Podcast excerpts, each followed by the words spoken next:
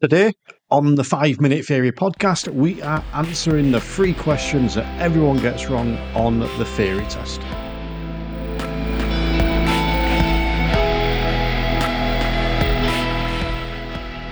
So, welcome to the Five Minute Theory podcast. This is a show we give you bite sized chunks of theory goodness to help you learn, understand, and pass your theory test. But today is a tiny bit different because it's not quite as bite sized. We are coming to you with a special extended edition, and we have a few of these coming up. And we are doing a little bit of a deep dive because the DVSA, that's the organisation that runs the theory test, have released the three questions that most people get wrong. The questions that I got wrong the most uh, they've released them in a blog, and today I am bringing on Chris Bensted to talk to me about these three questions. Now, Chris is the owner of Theory Test Explained, the sponsor of this show, and he's also someone that liaises with the DVSA a lot, specifically around the theory test. So he's had some conversation with the DVSA and provided his feedback. So I'm delighted to get Chris on to talk specifically about these three questions. So just before we dive into this show, just a reminder that wherever you're listening, would love it if you could click subscribe so these bonus episodes go into your feed whenever they're released. And if feeling extra generous, go and leave us a nice little five star review. You can do that on Google or Apple or Spotify or wherever you're listening, or even on Facebook for TC Drive. Go and leave us a nice little five star review and let us know how you're getting on with your theory. But for now, let's get stuck into the show. We are now joined by the man behind the sponsor of the show, Theory Test Explained, Chris Spencer. How are we doing, Chris? Hello. Yes, all is good. I've been having a nice busy day doing theory. Good stuff. You've been working with students, helping them uh, learn and understand, getting them ready to pass. Yeah, it's what I call banging my head against the wall. Um, so yes, no, it, we've we've had a really good day actually, and uh, I had three people in a row who were at the point where they started, and it was as if I was talking a different language, and it started to just come together and and they were impressing me. So it, yeah, I love it's a lovely way to finish a week and and to you know to have three of them in a row. I think I get a prize, pizza tonight or something. Yeah, sounds good. Well, the reason we've got you on today is because the DVSA have recently released the the three questions that everyone gets wrong on the theory test, but they sort of almost came to you and asked you for your advice on how to, to manage those questions and why students are getting them wrong. So that's why I brought you on today to talk about that specific thing. So let's have a look at these three questions that everyone gets wrong on the theory test then. What is the first question that everyone gets wrong? So yeah, the, these are the the most wrongly answered um, and the the first of them, which I think is the most, I think that's the order that I've got them in, um, is you have stopped in an emergency area. What must you do before you rejoin the carriageway? Oh, it was interesting because we were just talking a little bit before we started recording, and I looked at that question and I thought I would answer that wrong. Because if you just asked me that question with no multiple choice, my answer would be check it's safe. Yeah. Because that would be the thing. But that's not the answer, is it, on the, on these multiple choice questions? What's the actual answer? No. And and I will say I got it wrong as well. It's a new question. It's it's not been about for very long. I think it came out when the highway code changes, the H1 changes happened. It was about then. Um and the let, let me explain a bit before I say the actual answer because there's a lot of context that's missing. And that's one of the things on the theory that I think is is a problem that causes people an issue. And the, the first bit of context that you know it sounds really obvious, but we don't give people and therefore they don't have is you are driving.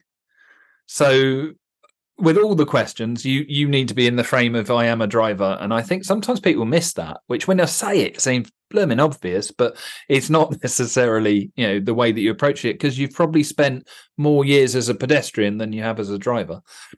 And then this question, it doesn't say it, but an emergency area that used to be called an emergency refuge area, and they've taken refuge out, is on a motorway.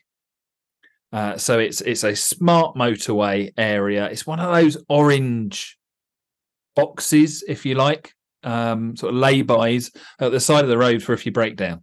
All right. So if if there's an emergency, it's the bit you pull into because smart motorway, no hard shoulder. So that context is really important because otherwise you're going to look at those questions, words on the screen, not a clue. Yeah, it's going to be technical terms that don't make sense. So we're talking about that um, that orange box, um, usually orange, sometimes yellow, at the side of the road. Depends if they run out of paint. Um, and it's it, you've stopped in there. You've done what you got to do. Emergency is hopefully over, and then it's how do you rejoin the carriageway? Now, the other question is the other thing I think is important before we kind of look at the actual answer, which is the one that we get asked about more and people have a better understanding of, which is hard shoulder. So, being a smart motorway, these smart motorways, because they talk about two different ones, and I raised that in the meeting with the DVSA. I've said, you know, you need to be a bit clearer in what you're talking about. No surprise to us driving instructors, but anyway, um, a a traditional motorway has a hard shoulder for emergencies. Smart motorway doesn't, which is why you've got the little box. With the hard shoulder, as as you rightly you know would have answered for for this one it's a case of you know have a good look get up to speed. Actually on the theory test it says don't look get up to speed first and then look which i think is mad but anyway. Um, get up to speed then find your safe gap to to go out. You can't do that in the orange box. It's not long enough. So that's that's the context. So the correct answer is you don't move off. You go and pick up the telephone. So I didn't know until yesterday when having been asked the question and and uh, you know why do you think people are struggling with it? They got a two page essay on three questions. Um, I didn't realize it was actually a, a, a law. It says must in red in the highway code, so it is a law and therefore you know you, you have to ask permission from the highways uh, agency so that you can move back out? So the answer is, after all that, pick up the phone. Um, pick up the phone and they'll tell you. And the reason is because they can stop traffic. They can they can move it out of lane one to give you that safe space to move into. Just to clarify one thing on that, because I'm not quite sure if you did. When you're saying picking up the phone, that's the emergency phone Sorry, on the end of the, the, the highway. Yeah, so it's that SOS phone, the usually orange. Um, you know, there'll be an orange bit of some kind. I'm waiting for them to change the picture because it's an old fashioned, proper old fashioned handset, which most of the people listening to your podcast have probably never used. Um, I handed my 13 year old an old dial phone the other day. That was hysterical. Um, so yeah, you know, it's yeah, it's it's the old fashioned looking phone that you see on the side of the the emergency telephone, uh, which you should face the traffic while you're using it. When you've finished using it, get back off the carriageway uh, into a safe space, and it will be directed to it by the nearest marker post. There's four questions all in one for you. There you go. Uh, so that's the most commonly incorrectly answered question uh, on the theory test. Yes. What's the next one? So number two um, was what must you do when you hitch an unbraked trailer to a towing vehicle? This one fascinates me because, first and foremost, and I've said this, I think, on the podcast before, and I say it to my learners, there's a load more trailer questions in there in a minute because they scrapped the test over here. Uh, so now they're trying to, you know, beef up the theory side of it and so you understand. And uh, being completely honest again, I don't know much about towing trailers. So another question where if you gave me a multiple choice, I'd get the answer right. If you didn't, then I'd probably be guessing. But what what's the issue with this question and what's the answer? So I, th- I think the the problem with this question, as you said, is that they put in a load of trailer questions to people who by definition won't have towed a trailer because they're not allowed to um because they haven't got the driving license yet unless they happen to be towing it behind a motorbike. Yeah it's going to be an unusual one. Uh, so this is going to be really alien. Technical term inside of the question unbraked trailer. It's kind of what it sounds like that it's a trailer without its own brakes. So it relies on the brakes of the vehicle to to to slow down. It's going to be t- being hitched to it, so it's not attached. It's not a. It's not um, part of the the car or van. It is going on one of those ball joints on the back, and that's your hitch. It's hitched on there. So you have to use what used to be called a breakaway cable.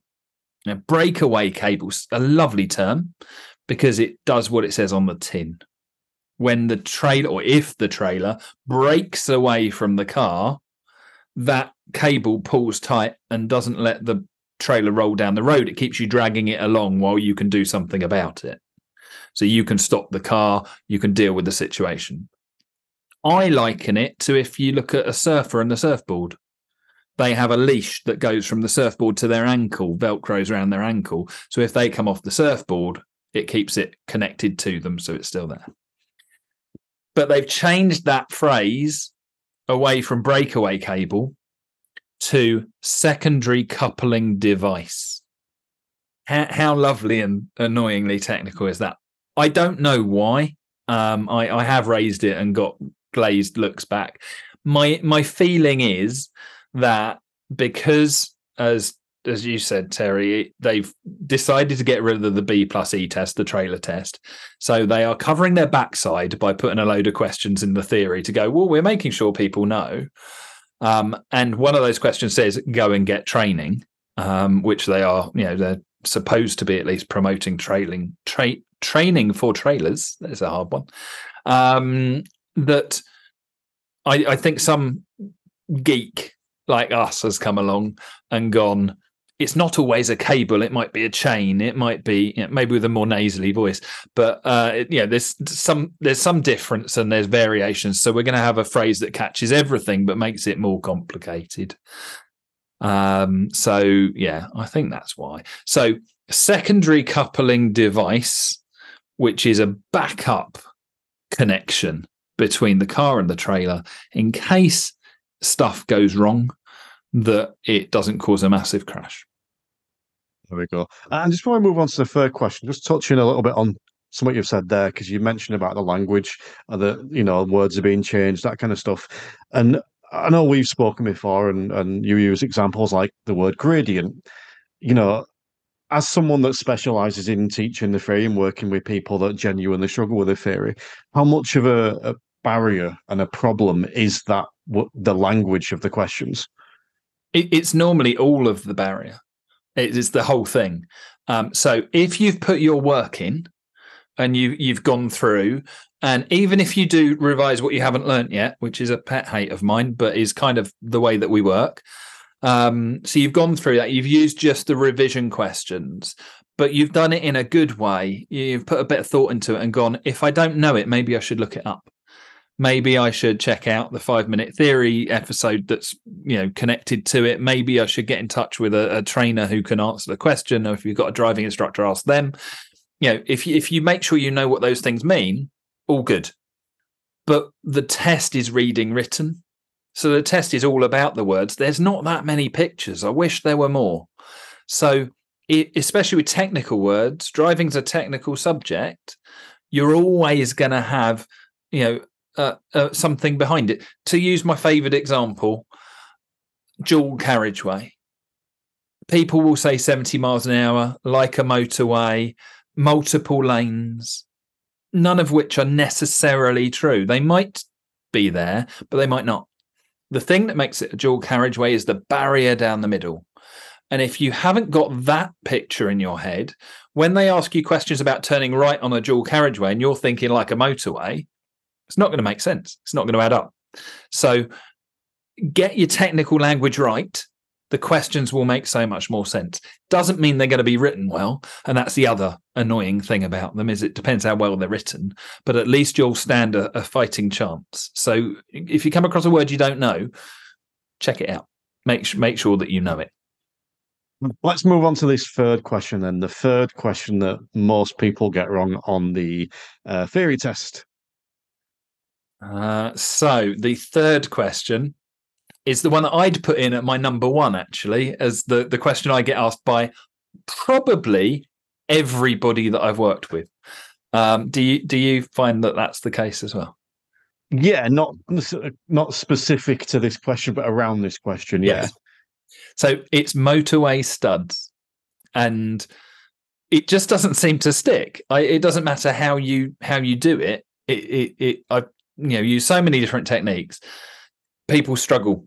So you know um, if anyone's got really good ideas of ways it work for them, you know let Terry know because he can pass those on and we can steal them, uh, which is great. So the question is specifically worded: Where can you find reflective amber studs on a motorway? I'm assuming this one you would have got right yeah, th- this one, uh, I think that when you've just got a technical, straightforward answer, I'm uh, I'm going to get. But the what? Give me some uh, thoughts on this then. Um, obviously, what the answer is, but also some context around it.